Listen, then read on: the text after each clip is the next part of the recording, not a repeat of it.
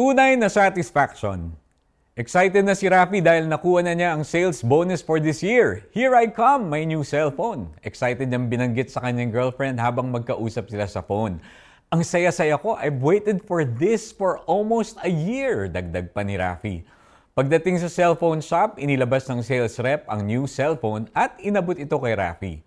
Pagka-check, binayaran na niya sa cashier. Pag-abot ng resibo, may ibinulong ang kahera kay Rafi. Sir, Lalabas na po ang bagong version nito next month. Ipon na po kayo.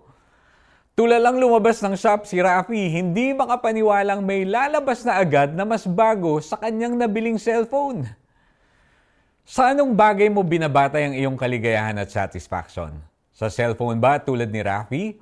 Sa achievements at yaman? Sa dami ng masters at doctorate degrees na iyong nakuha? Don't get me wrong, ha? success is a good thing. It is something that we should aspire to. Pero kung ang kasiyahan ay nakabase sa mga bagay na ito, then we will never be satisfied because these are moving targets. There will always be a newer car, a more lucrative career, and a more successful person than us. In the long run, hindi mabibigay ng mga bagay na ito ang tunay na kasiyahan. Sinabi ni Jesus na siya ang tinapay na nagbibigay buhay. Kapag lumapit tayo sa Kanya, hindi tayo magugutom at mauuhaw.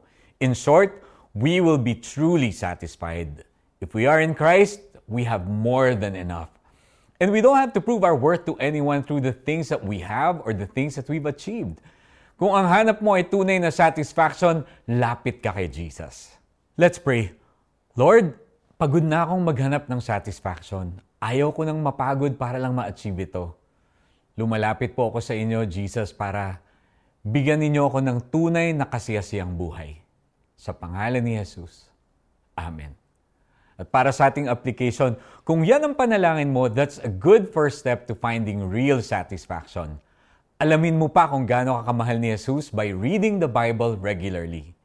Sinabi ni Jesus, Ako ang tinapay na nagbibigay buhay. Ang lumalapit sa akin ay hindi na magugutom kailanman at ang sumasampalataya sa akin ay hindi na mauuhaw kailanman.